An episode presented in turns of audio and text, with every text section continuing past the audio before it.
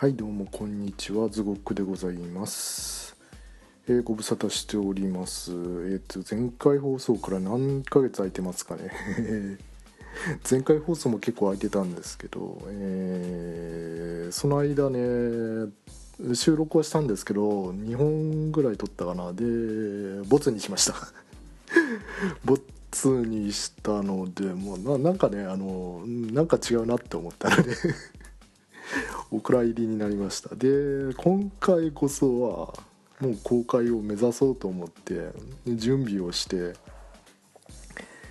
やってるんですけれども、えー今回は長くなりそうなんですよね。であまりに長くなるようだったら、えー分割をしたいと思いますので、えーその辺は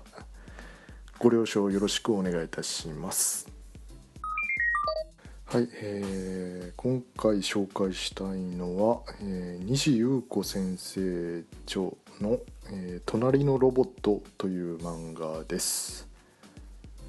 えー西優子先生は、えー短編集を2冊ほど出されてるみたいですね。白戦車さんの方からですかね。で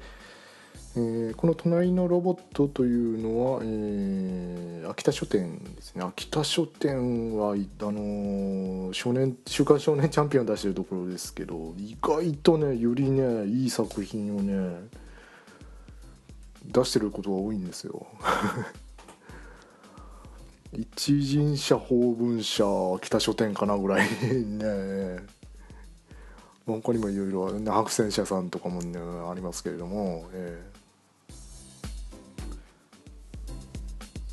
でその短編集っていうのは、えー楽園っていう雑誌のねあの我らが久米田浩二先生の 最近、えー漫画を載せておられる、えー楽園っていう雑誌に、えー載っていた原稿をまとめられたものみたいです。そちらは読んでません、えーそちもでもちょっと買って読んでみようかなと今思っているところなんですが、えー今回は一つのお話として、えーまとめられた短編集ではなくてね、単行本として一つのお話としてまとめられた「隣のロボット」という漫画を紹介したいと思います。えー。西優子先生。これあのね 優子ってね UKO って書く書くから「うこうこ」って最初私読んでたんですけど。優子と読むのが正しいみたいですね。えーえ。ー北条小津さんという方と、えー組んでサークル「ゆうこず」という、えーサークル名で活動をしてらっしゃったみたいで最近になって商業誌の方でも原稿を載せておられるみたいです。えーこの単行本にもなんか北条小津さんの名前がスタッフとして載ってたんでまあおそらく共同で原稿を書いたりとかなさってるんだと思います。おそらく。はい。で、えー作品の内容なんですけれどもまあ私が紹介するんで何を紹介しようとしてるかもうもう皆さん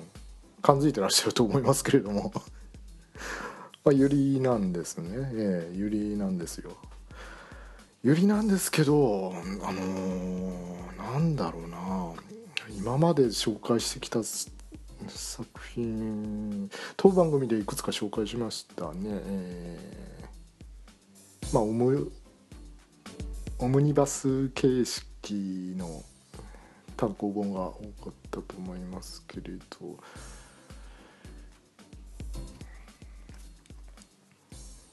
でもねこの漫画はねあのなんだろう。ゆりとして紹介していいのかなっていうのはちょっと迷うところなんですよ。と言いますのもなんかあの作品の背景としてある世界設定がものすごくしっかりしてて、まあ、近未来の話なんですけれども、まあ、タイトルから分かるようにロボットが出てくるんですね。隣のロボット。なので相手の女の子ロボットなんですよ。ロボユリっていうやつですね、でもあのそのね世界観がね、予想以上にしっかりしたものになってましてあこれはもう完全な SF だなっていうふうに読み終えて思いまして大変ねそちら方面好きな人もすごく気に入ると思うんです。なのでね基本縦軸水が通ってるのはユリなんですけれどそこにとらわれずうん SF が好きな方とかね、えー、ラブコメが好きな方とかに是非読んでいただきたいかなという作品です。ロボユリっていうのはまあそれ自体はいくつか私も読んだことありまして例えばあのゆり男子で有名な倉田うつそ先生の短編で「リンケージ」というお話がありますけれどもあれあれは、えーと、開発者の女性研究者と開発したロボットの女の子の、うん、話なんですけれどもうんたと一つ読んだな。えーえっとね六郎一先生のタイトルは忘れましたけれどもそれも、えー、ロボットとのロボットのお姉さんとのお姉さんと人間の少女のゆりっていうお話があるんですけれどもまあ、えー、こういうラブコメとかゆりに限らずそういうロボットが出てくる作品っていうのはどう説明したらいいでしょうか？あのいかにもロボロボしいロボットって言ったら分かっていただけますか？ああもうロボットだなって。イメージしたらもうもうもう俺たちのイメージするロボットだなっていうロボットが出てくるかあるいはもうオーバーテクノロジーでもう完全に人間ですって。人間と見分けがつきませんみたいなね。ノリのロボットになっているかのどっちかだと思うんですけれどもこの作品、えー、隣のロボットにね出てくるロボットっていうのは先ほどもあの言ったんですけど世界観がすごくしっかりしててあこれ SF だなって感じたのはこの部分なんですが我々が今使っているコンピューターであるとか今現在存在する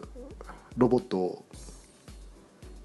ありますよねえっ、ー、となんかソフトバンクの CM にも出てきますよねああいったロボットの延長線上にある存在だなっていうのを感じさせてくれるからああこれ俺たちの住んでる世界のちょっと先の未来の話なんじゃないかなっていう実感がすごく湧いてくるんです読んでるうちに。いわゆるあのフォン・ノイマン型コンピューターって言われている形式の、えー、ものですよね私たちが使ってるパソコン動いてるロボットっていうのは。まあ、今後何か技術革新が行われて全く別のコンピューターなんか生まれてくるとより人間に近いものができてくるのかもしれないなっていうのは、まあ、多くの人が言ってることなんですけれどもこれ出てくるロボットはもう完全にあフォンノイマン型コンピューターのロボットだなっていうのはよくわかるものでしてフォンノイマン型あの調べていただきたいんですけれども、まあ、いわゆる01でね、え、二進法で全部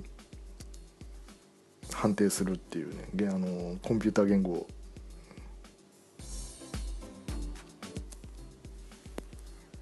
究極まで、えー、分化していくと、えー、0か1かスイッチが入っているか入ってないかによって言語を、うん、記述してるっていうのが今のコンピューターなんですけれども。ある意味、えー、私たちに非常に馴染みの深いそういう感じのロボットになってますえー、ちょっとここで話それますけどもこの作品との出会いなんですが、えーと、私は西優子先生の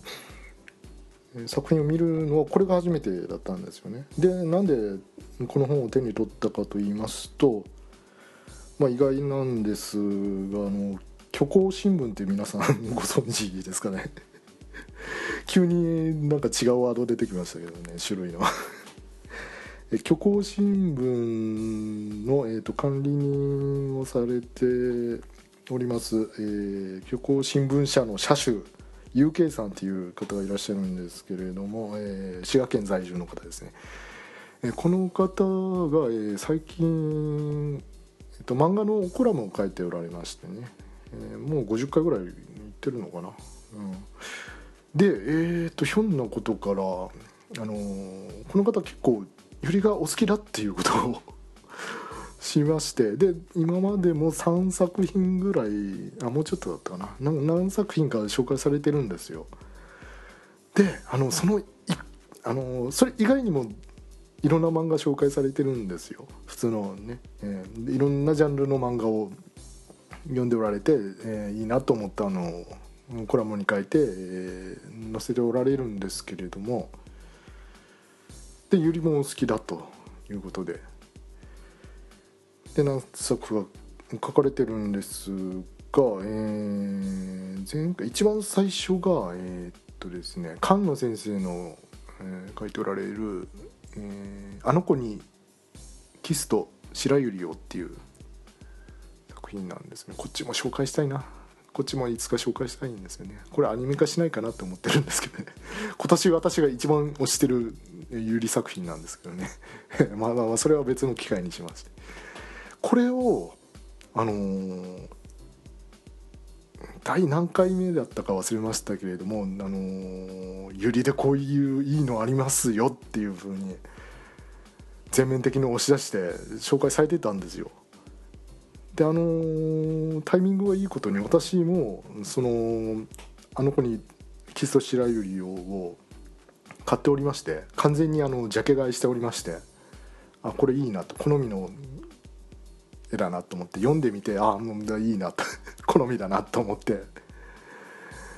思ってたらあの UK さんがねそういうふうに紹介しておられて内容も大変納得できる文章だったのであこの人とは趣味が合うわとその時に。思いまして、えー、なんていうかねあのそういうゆり作品ばっかりを紹介してる人っていうのも、まあ、世の中にはいるんですけれどもそれはそれで参考になるんですがいろんな漫画を読んでてでまあね、ゆり好きでポツンポツンっていうそういうこういういい作品ありましたよみたいに紹介するこういう計算みたいな形だとちょっと信用が置けるじゃないですか。わかりますかね？他にも面白い作品あればそっちを紹介するわけですけれどもその中において、えー、これ良かったよってまずたまたまユリだったよみたいな感じになって紹介されてるんですよ。それだとあのもうゴリゴリのもう本当ゆゆりに狂ってる私のような 人間よりも何て言うんですかね保証付きというか信憑性が高いというかあよっぽど面白いんだなっていう感じがしてきますよね。そんな感じしません？なのであもうその1回目の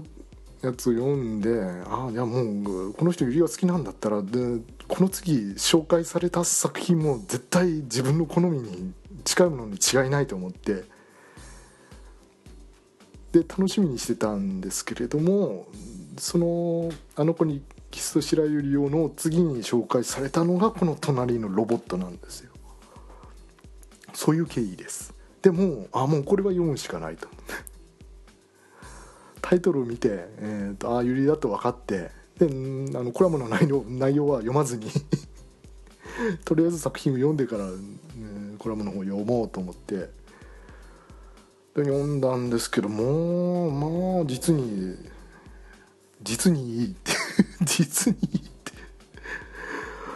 月並みな感想ですけどなんて言っていいかわかんない。なんかねゆりですって紹介するのはもったいないっていうと語弊語弊があるかな。なんでしょうね。面白い漫画です。面白い漫画です本当。私が最近読んだゆりの中では天野主任太先生の「フィロソフィア」と並ぶぐらい双璧をなすぐらいの作品ですね。完成度の高い作品だと思います。ですけれどあのなんかそんなに触れてる感じがないと。残念ながら。でアマゾンの評価を見ると結構高い。5つ星つけてる人が二十何人かいました二十数名中二十何人か5つ星つけてたんですよね、まあ、そこからも、ね、分かっていただけると思うんですけれども。いやもうこの作品はぜひちょっと売れてもらわなければいけないと思いまして。でもこの作家さんに活躍してもらわないといけないと思いまして今回取るに至りました。そういう経緯です。はいではここで話を元に戻すんですけれどもでそういうフォンのイマン型のコンピューターの発展型のロボットが一人の主人公であってもう一人の主人公は人間の女の子ですね。ちかちゃんという名前の子とこのロボットロボットなので、えーと、コードネームみたいなものがあるんですけどもプラハっていう名前なんですけれどもちかちゃんの方はあの人間としての名前、ね、このプラハの人間としての名前佐藤ひろみっていうね。最初出会った時の名前が佐藤ひろみって名乗ってたのでひろちゃんひろちゃんというふうにずっと呼んでおりまして、えー、このちかちゃんと人間の女の子ちかちゃんとロボットのひろちゃんの物語となっております。今回ねネタバレどれくらいした方がいいのかなって。非常に悩んでるんですよね。基本的にあの当番組はネタバレ上等でやっておりますけれども。うんやっぱりこれはなあの漫画読んでからねこの番組聞いていただきたいね。もう騙されたと思って読んでいただい読んでからあの聞いてほしいですね。もうあのなんならもううちの番組聞かなくていいから読んでください。もう究極までいくとそこですよ。だそれが目的でポッドキャストやってるんですから。そうそうですよ。うちの番組聞いてるぐらいだったら読んでくださいですよ。本当。うん。なのでまあネタバレ気にせずに紹介する時もあるんですけれどもこれはあんまりなんか、ね、重要ポイントはぼかす感じで、え語っていけ語っていこうかなというふうに思います。でもちょっといくつかはエピソードを抜き出してあここ良かったよみたいなことを言った方がいいと思いますので、えー、まあまあまあそこら辺は 織り交ぜながら進めていきます。いやそれにしても、まあ、一般的な話になりますけど本当自分の好きな漫画とかね作品を人にいかに進めるかっていうのは本当難しいですし私の課題でもあるんですけれどそんなにねゴリゴリのゆりっていう感じの作品ではないのでだからもうあんまりそういうものに、えそういう作品を読んだことのない方にこそ読んでいただきたいかなと。ゆりにちょっと興味を持った人に対して何か面白いのあるんですかって言われたらもう私は迷わず名森先生の「ゆるゆり」を アニメも大人気の、えー、第3期、えー、制作中の「ゆるゆり」を進めますけれどあれは本当すごいですね。もうねギャグ漫画としての完成度が高いし本当ねあの名森先生の浅いところから深いところまでのあのギアチェンジの 巧みさっていうんですか。ソフトなものからハードなものまで書けるっていうね。それに筆が速いっていうね。あのね凄まじさ。単行本丸ごと一冊書き下ろしってね。尋常じゃないですよね。名森先生は。ということもあって絵柄もとっつきやすいしまずだから、うん、初めての人にはゆるゆりを勧めたりしてるんですけれどもこれはねどういう人に勧めたいかな。さっき言ったみたいにあの SF が好きな人あと哲学が好きな人とかね。と言っても言ったらちょっとなんかハードル高いのかなとか思われてしまうんですけれども普通にうんラブコメが好きな人人を読んでてね難しいと思うかな。どうだろうな。最近ですね私あの「ガールズパンツァー」っていう作品あの水島勉監督ですね、えーと、久米田浩二ファンとしては女子楽の 監督さんとして有名ですけども。えー、侵略いかん娘とか、えー、あとあれだ。最近では白箱ですね。の監督として有名なヒットメーカーの、えー、人が作った「ガールズパンツァー」大人気作話題になりましたね、えー、お笑いの町おこしにも貢献したっていうやつがありましたけどちょうどですねあれあれが例えとしていいのかなと思うんですよ。あれってご覧になったことご覧になった方は分かると思うんですけどまあ可愛い女パッと見可愛い女の子がたくさん出てきて、えー、ワイワイやって楽しいなっていう感じのアニメでもあり突っ込んでみるともう戦車の大好きゴリゴリのミリオタンでも非常に納得できるような 解説やら、えー、アクションやらと盛りだくさんじゃないですか。ね、あの一般視聴者にもマニアにも受けがいいという。いろんな視聴者に、えー、向けて発信してえー、楽しんでもらえる作品っていう、まあ、そういう意味での幅広い作品じゃないかなと。この「隣のロボット」もそうじゃないかなと思うんです。専門用語っぽいことはたくさん散りばめられてるんですけれども要は人と物との人と物の間に心は通じるのかみたいなそういうテーマですね。この作品の主題を挙げるとするなら何でしょうね。私が考えたのは、好きとは何かっていう問いかけじゃないかなと思思いまして、えー、好きってどういうことなんだろうと。人を好きになるものを好きになる。まあいろいろありますね。作品を好きになる。愛する。恋する。好きになる。どうどういうことなのかキュアピース好きになるってどういうことなのか声が可愛いからなのかってペロペロしたいからなのかそういうことはそういうことは言いません今回は真面目にとってるんですがそういうそういうね下品な言葉はこう、ね、のかして。ペロペロしたよね。今日したね、まあ、まあいいですけど。好きとは何なのかって。いうことが作品のテーマじゃないかなというふうに読み取りました。皆さん好きって何だと思いますか？好きってあの 別にあのこうあの達人に見せたら切りかかられるとかあの好きじゃない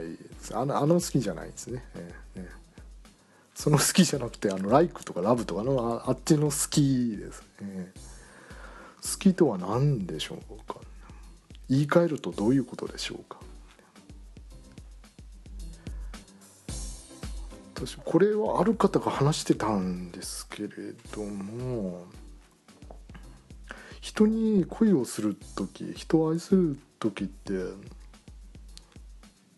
その人のことをもっと知りたいっていうふうにあの知りたいっていうところから始まってでその恋愛とかが終わる時にはもう知りたくない分かったっていうところで終わるっていう話を聞いたんですよ。ああなるほどと思って。つまり好きっていうのはあなたについてもっと知りたいっていうことなのかなというふうに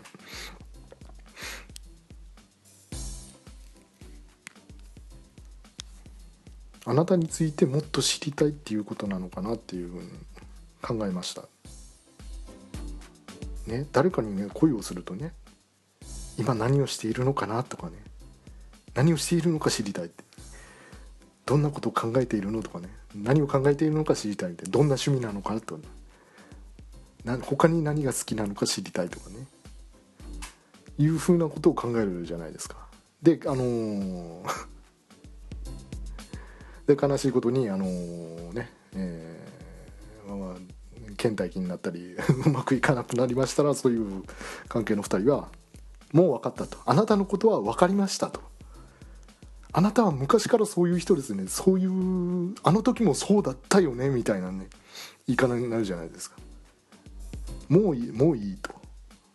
知り知りたいことはないみたいなニュアンスの言い方に変わってくるじゃないですか。まあ全部が全部そうとは限らないですけれどね、うん、何々ちゃんはいつもこうだからなみたいな感じの愛し方みたいなのもありますけれどもまあ一つのパターンとして、えー、あなたのことが知りたいから始まってあなたのことはもう分かったで恋愛は終わる始まって終わるっていうのが一つのパターンだっていうですね。そこからいくと好きっていうのはもっと知りたいもっとデータを取りたいっていうところにつながってくるのかなというのがこの作品を読んだ感想です、えー、具体的な世界観もう少し説明しますと、えー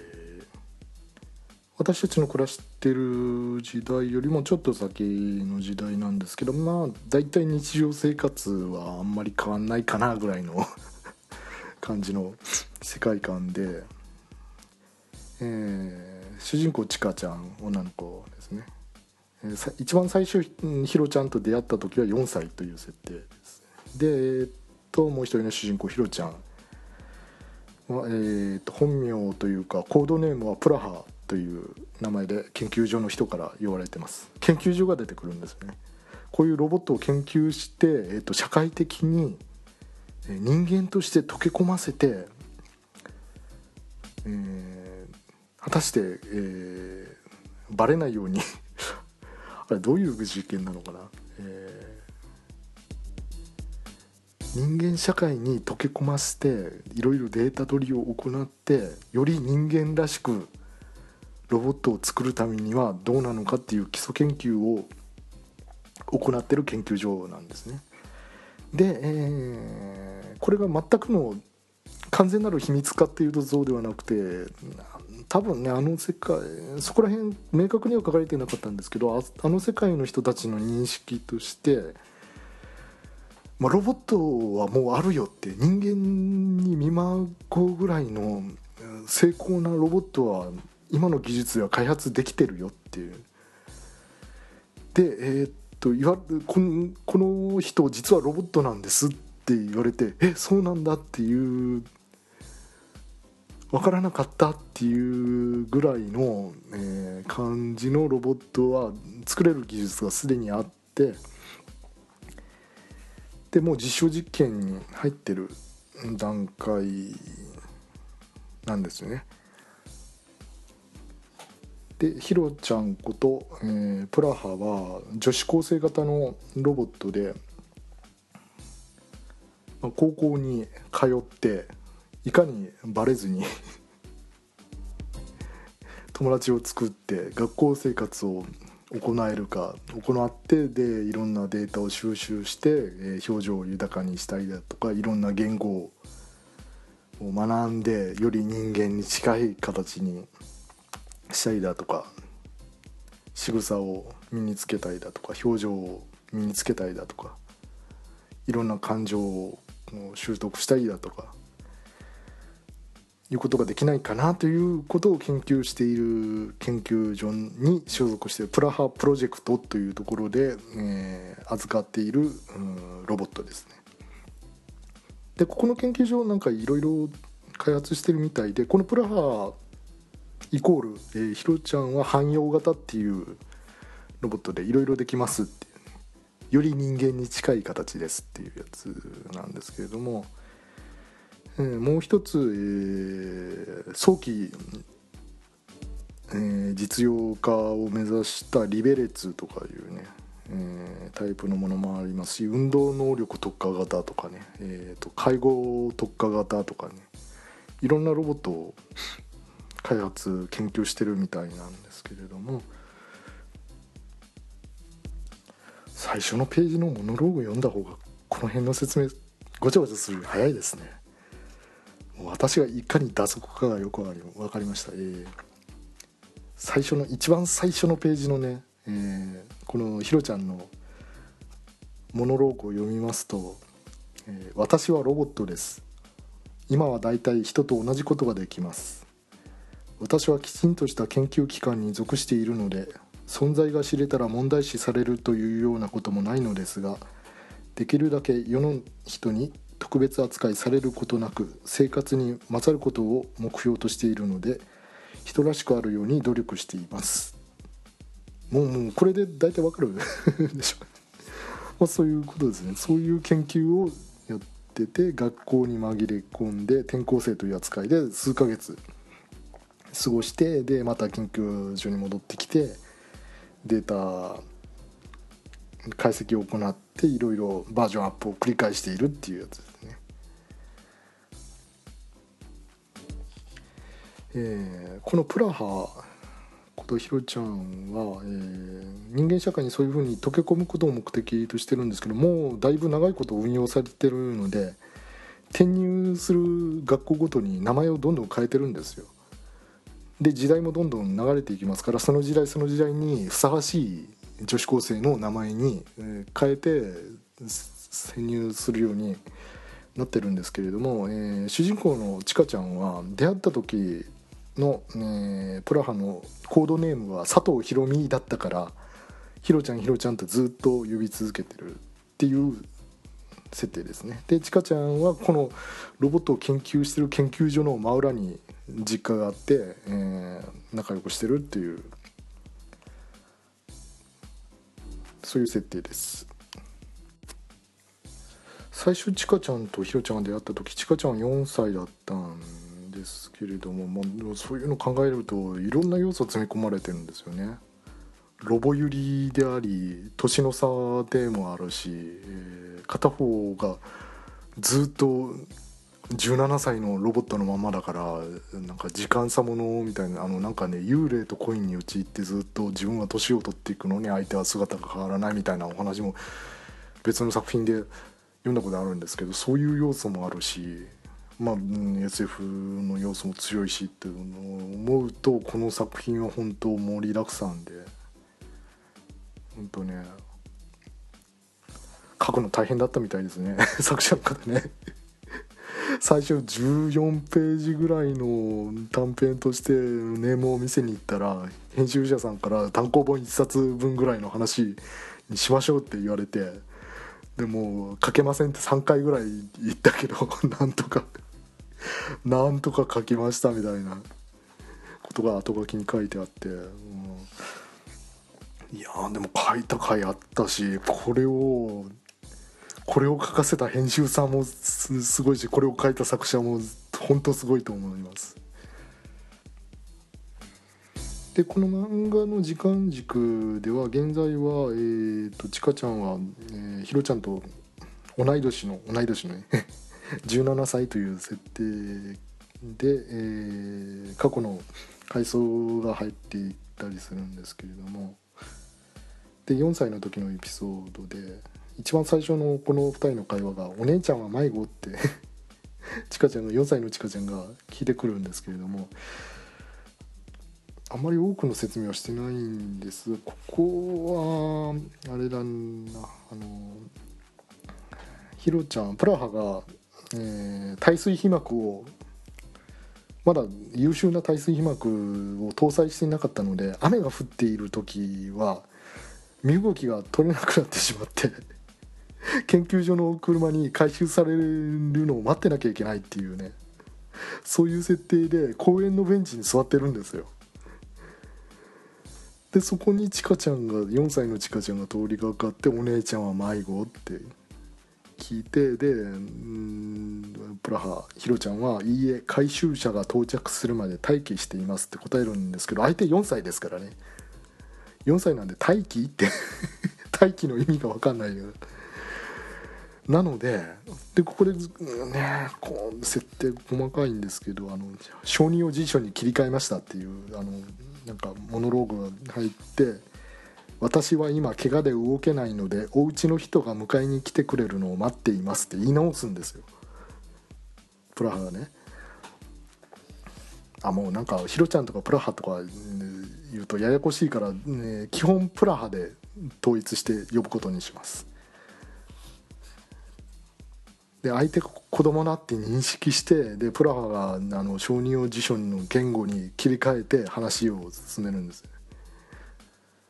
それは迷子って聞き返されて「違います。お家の人はもうすぐバスで迎えに来ます」って。言い換えるんですよねまあまあ要は要はあの研究所の人が回収車で 回収しに来るっていうことを子供に分かりやすいように言ってるっていう描写なんですよね。でこのちかちゃんがでプラハに興味を持ってもいろいろ話しかけてるんですけれども 実は母親が目を離した隙にこの公園に来てプラハと出会ってしまって会話をしていたっていう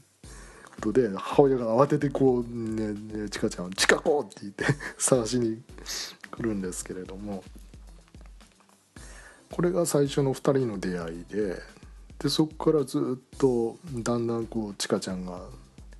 成長していくんですけれどもいろんな会話を通してその日本語のニュアンスおかしくないみたいな感じでプラハに影響を与えてどんどん、えー、変化させていくんですよねプラハのことを。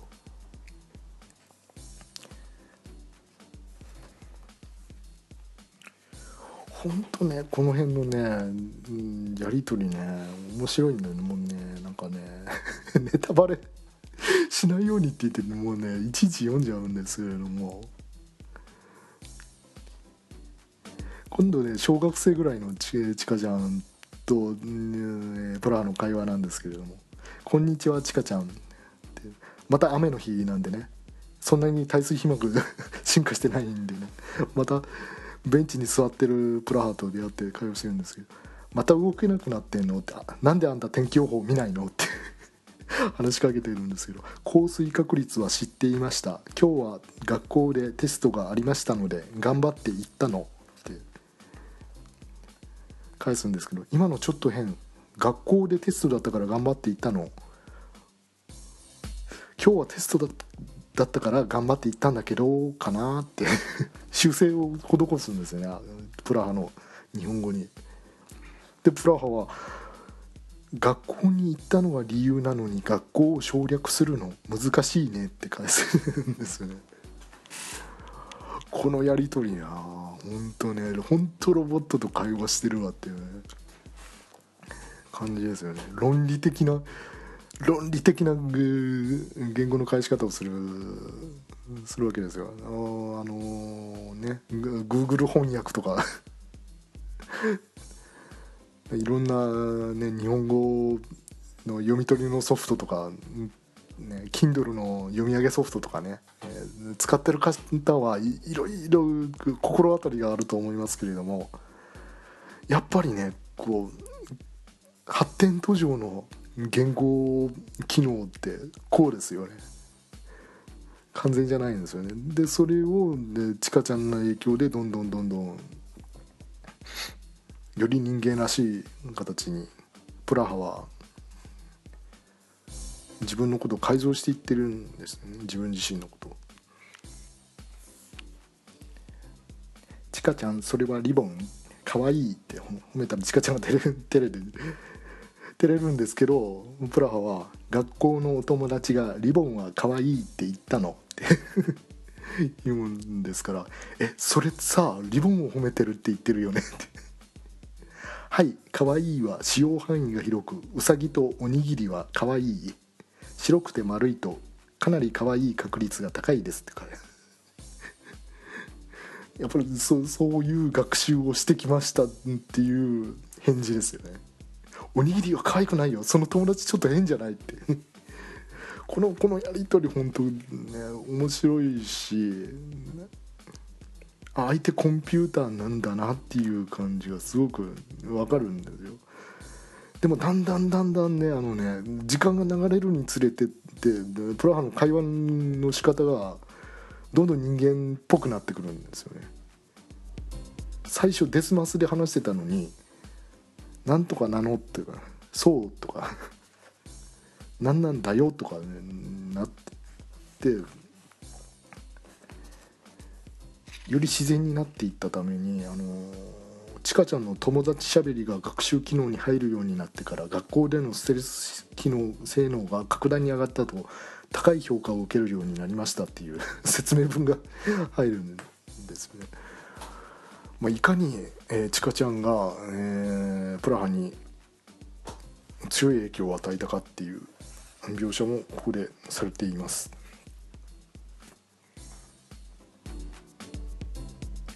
このねこの1話のね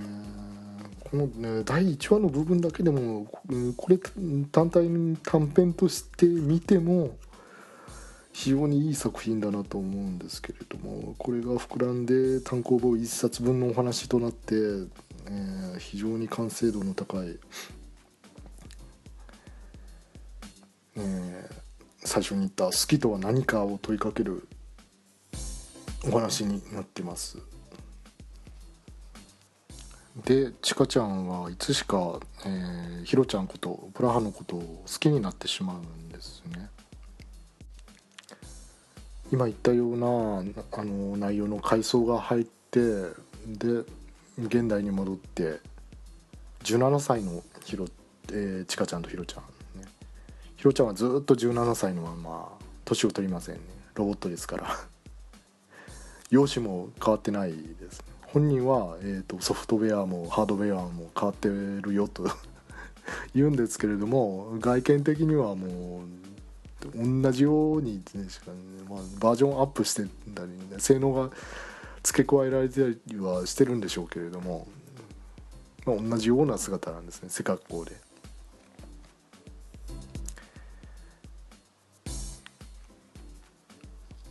まあ永遠の17歳ですよ。ね、佐藤博美17歳です。おいおいですよね。実際には多分もうこの時点で20年か30年ぐらい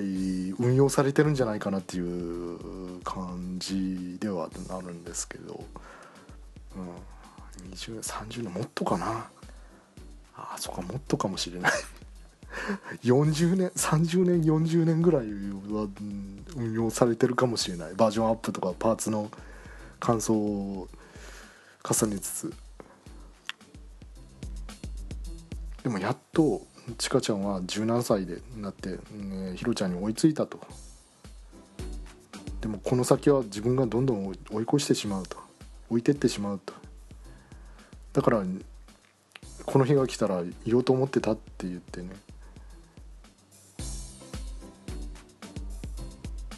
でプラハにキスをするんですね。ひろちゃん私のこと忘れないでね」って。って言うんですけどあのプラハのひろちゃんの方はデータの保護は最優先事項だから大丈夫って。返してくるんですよ。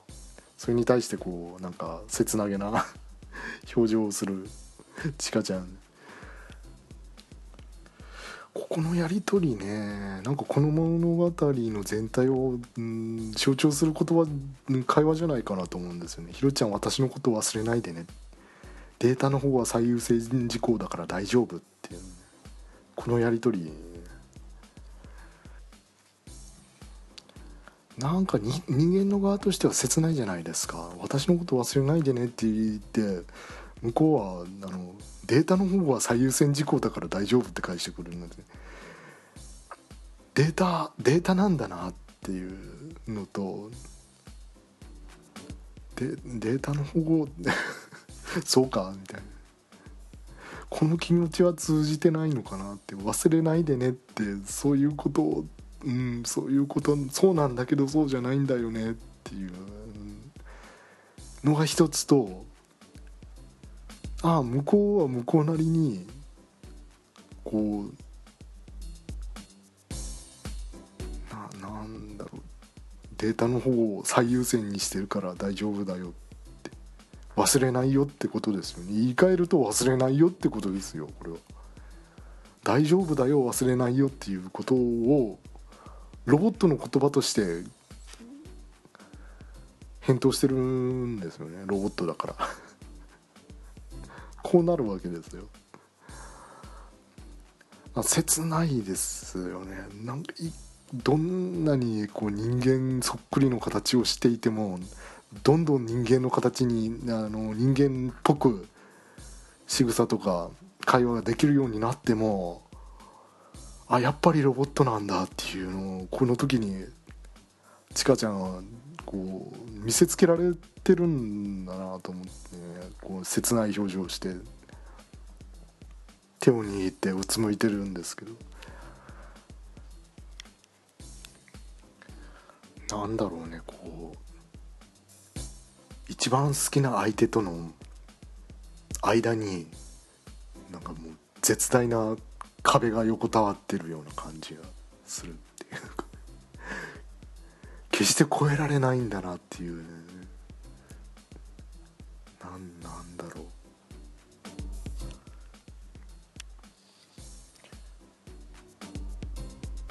かったような反応はしてくれるけれど人間のそれとは全く違うものなんだなっていうこうねちかちゃんの切なさね。